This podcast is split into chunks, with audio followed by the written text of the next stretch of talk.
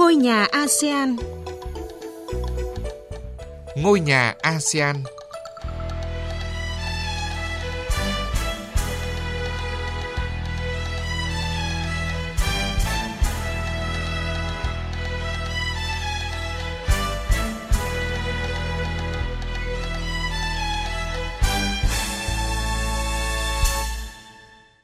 Kính chào quý vị và các bạn. Chương trình Ngôi nhà ASEAN hôm nay có những nội dung chính sau. Thái Lan kỳ vọng khách du lịch quốc tế tăng mạnh nhờ chính sách miễn thị thực.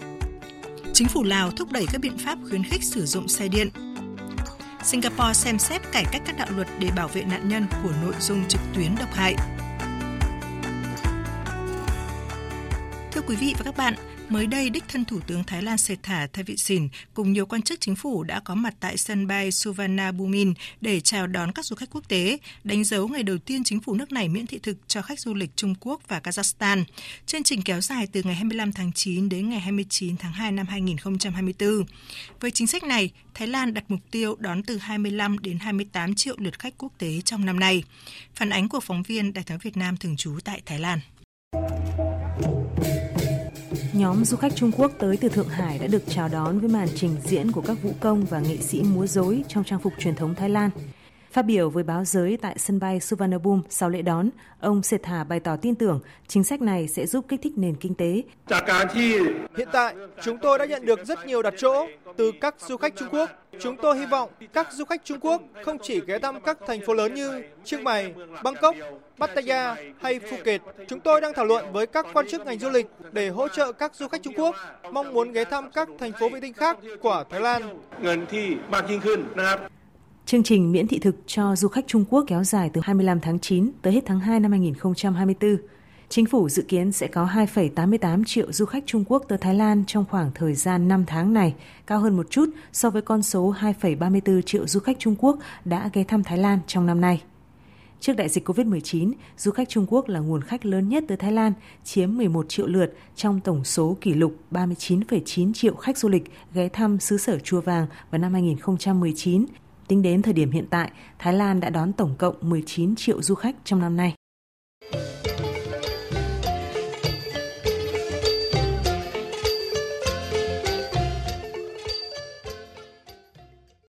Quý vị và các bạn, đến với một nội dung đáng chú ý khác, Lào là một trong các quốc gia Đông Nam Á có nhiều tiềm năng về sản xuất điện từ năng lượng tái tạo. Chính vì vậy, việc thúc đẩy hệ sinh thái xe điện tại quốc gia này là một bước đi hợp lý, vừa tận dụng được thế mạnh của đất nước, vừa góp phần bảo vệ môi trường. Trong bối cảnh đó, chính phủ Lào đang tạo điều kiện và liên tục đưa ra các chính sách nhằm khuyến khích người dân chuyển sang sử dụng xe điện. Phần tiếp theo của chương trình hôm nay, chúng tôi thông tin đến quý vị và các bạn nội dung này. Mới đây, Bộ Công Thương Lào vừa đưa ra 7 biện pháp nhằm thúc đẩy người dân chuyển sang sử dụng xe điện, trong đó có thể kể đến nghiên cứu cơ cấu giá xe điện hợp lý với sức mua của xã hội, thúc đẩy xây dựng các trạm sạc trên toàn quốc, xúc tiến thu hút nhà đầu tư xây dựng các xí nghiệp sản xuất và lắp ráp xe điện 4 bánh.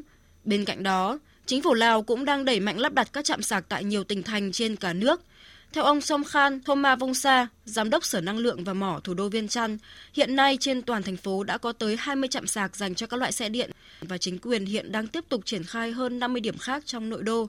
Ông Solio Vongdala, giám đốc điều hành doanh nghiệp xe điện Loka tại Lào cho rằng các chính sách của chính phủ Lào đang tạo nhiều điều kiện thuận lợi để doanh nghiệp tự tin phát triển hệ sinh thái xe điện tại quốc gia này. Um, a lot of things people think of Laos, right? Laos is not có thể có nhiều người nghĩ rằng Lào là một quốc gia không cởi mở và có nhiều quy định cứng nhắc, nhưng trên thực tế chính phủ Lào vô cùng thân thiện với doanh nghiệp. Chính phủ rất linh hoạt và luôn chào đón những ý tưởng sáng tạo đổi mới. Nếu doanh nghiệp có những dự án đem lại lợi ích cho cộng đồng, tạo việc làm, góp phần tăng trưởng kinh tế thì chắc chắn chính phủ sẽ hỗ trợ. Chính phủ Lào đã đề ra mục tiêu đến năm 2025, tỷ lệ xe điện chiếm ít nhất là 1% tổng số phương tiện trong xã hội và đạt tối thiểu 30% vào năm 2030.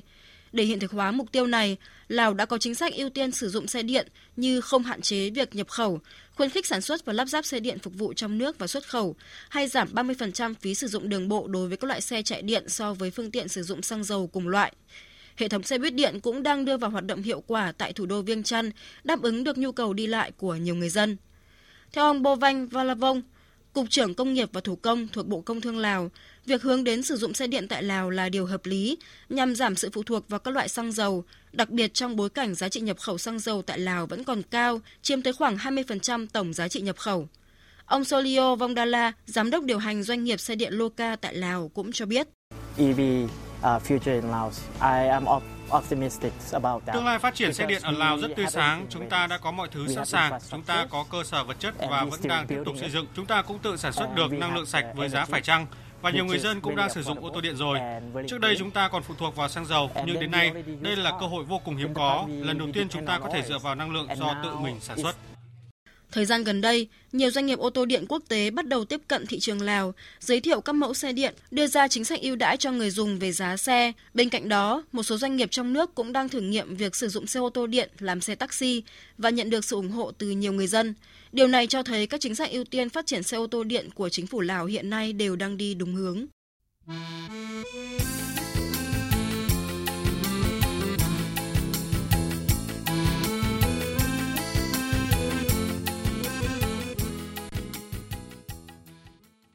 Mời quý vị tiếp tục đến với chương trình Ngôi nhà ASEAN của Đài tiếng Việt Nam. Thưa quý vị, thời gian qua, Singapore đã thông qua một số đạo luật nhằm tăng cường an toàn trực tuyến, yêu cầu cho các nền tảng mạng xã hội phải xóa bỏ những nội dung xấu, độc. Những bước đi này thể hiện hệ thống pháp luật nghiêm minh của nước này trong quản lý và ngăn chặn tác động tiêu cực từ không gian mạng đối với người dân. Tuy nhiên, do tính chất biến đổi không ngừng của Internet, chính phủ nước này đang tiếp tục xem xét cải tổ các đạo luật nhằm tăng cường bảo vệ nạn nhân hơn nữa trước những nội dung trực tuyến độc hại. Thời gian qua, Singapore đã ban hành đạo luật bảo vệ khỏi quấy rối POHA nhằm bảo vệ các cá nhân không bị quấy rối trong cả cuộc sống thực và trên không gian mạng. Tuy nhiên, thực tế cho thấy có những tác hại và hệ lụy trực tuyến chưa được pháp luật cập nhật đầy đủ. Phát biểu tại hội nghị chuyên đề về tác hại trực tuyến tại Đại học Quản lý Singapore mới đây, Bộ trưởng Bộ Nội vụ kiêm Bộ trưởng Bộ Pháp luật Singapore San Mugam nhấn mạnh Khảo sát thời gian qua cho thấy nhu cầu về việc đảm bảo an toàn trên không gian mạng ngày càng trở nên cấp thiết với các công nghệ mới tinh vi hơn, trong đó có trí tuệ nhân tạo AI. Chúng ta không thể để thế hệ tương lai lớn lên với những vấn đề và nguy cơ về sức khỏe tâm thần và những ảnh hưởng nghiêm trọng khác. Tôi nghĩ cộng đồng không chỉ tại Singapore mà toàn cầu đang ở giai đoạn quan trọng cần tập trung tìm giải pháp, xử lý và ngăn chặn những tác động tiêu cực này. Bộ trưởng Sanmugam cũng trích dẫn các kết quả khảo sát gần đây về các nội dung trực tuyến có hại mà người dân Singapore gặp phải. Theo đó, nghiên cứu của tổ chức phi lợi nhuận SSI vừa công bố trong tháng 9 cho thấy khoảng 3 phần 5 số người được hỏi đã gặp phải các tình huống bị tác động xấu bởi các nội dung trực tuyến độc hại hoặc biết trường hợp cũng gặp phải tình huống tương tự. Ông Sanmungam cũng trích dẫn các trường hợp lạm dụng tình dục trực tuyến thông qua hình ảnh, trong đó ảnh riêng tư của nạn nhân được đưa công khai lên mạng mà không có sự đồng ý, trong khi không thể biết danh tính thủ phạm. Đây cũng là trường hợp của bạn Eve, một nạn nhân của bắt nạt trên mạng và quấy rối tình dục trực tuyến. Những từ ngữ hình ảnh lăng mạ bắt nạt và quấy rối bắt đầu từ điện thoại của tôi. Ngay lúc đó tôi đã vô cùng lo lắng rằng không biết các đồng nghiệp có thấy những tin nhắn hình ảnh này hay không. Chúng làm tôi cảm thấy vô cùng căng thẳng. Tôi tự hỏi không biết thủ phạm là ai, liệu các cơ quan pháp luật có thể tìm ra và xử lý hay không. Theo các chuyên gia, các nạn nhân hiện nay có rất ít lựa chọn. Ví dụ như nạn nhân có thể trình báo cảnh sát, nhưng việc điều tra sẽ rất mất thời gian. Hay khi nhờ đến luật sư, sẽ có nhiều trường hợp mà chính các luật sư cũng chưa chắc chắn về mặt pháp lý do các đạo luật chưa cập nhật đầy đủ các tình tiết thực tế mới. Đề xuất giải pháp cho vấn đề này, giáo sư Saifuddin Ahmed, Đại học Công nghệ Nanyang cho rằng Chúng ta có thể dựa vào những nền tảng đã có, trước hết là các khuôn khổ pháp luật có quy định về vấn đề bắt nạt trên mạng, quấy rối tình dục trực tuyến. Tất nhiên, khái niệm về những vấn đề này cần mở rộng và cập nhật, dựa trên từng tình huống xét đến yếu tố văn hóa và các yếu tố tâm sinh lý khác. Theo tôi, cần có một khung pháp lý toàn diện hơn, xét đến tất cả các yếu tố như vừa nêu. Như vậy mới có thể có được công cụ ứng phó hiệu quả với thực trạng này. Một cuộc khảo sát của tổ chức Sunlight Alliance for Action mới đây cho thấy chỉ 2 phần 3 số người Singapore được hỏi cảm thấy an an toàn khi hoạt động trực tuyến. Con số này rất chênh lệch với 92% số người bày tỏ rằng họ cảm thấy an toàn khi đi bộ một mình vào ban đêm ở Singapore. Theo Bộ trưởng Bộ Nội vụ kiêm Bộ trưởng Bộ Pháp luật Sanugam, điều này có nghĩa là Singapore đã làm tốt trong cuộc sống thật nhưng lại chưa thực sự tốt trên không gian mạng. Vì thế, đây sẽ là động lực để Singapore hoàn thiện hơn nữa các đạo luật để đảm bảo một không gian mạng an toàn cho tất cả người dân. Nội dung này cũng đã kết thúc chương trình Ngôi nhà ASEAN của Đài Tiếng Nói Việt Nam. Cảm ơn quý vị và các bạn đã quan tâm lắng nghe. Xin chào và hẹn gặp lại trong các chương trình sau.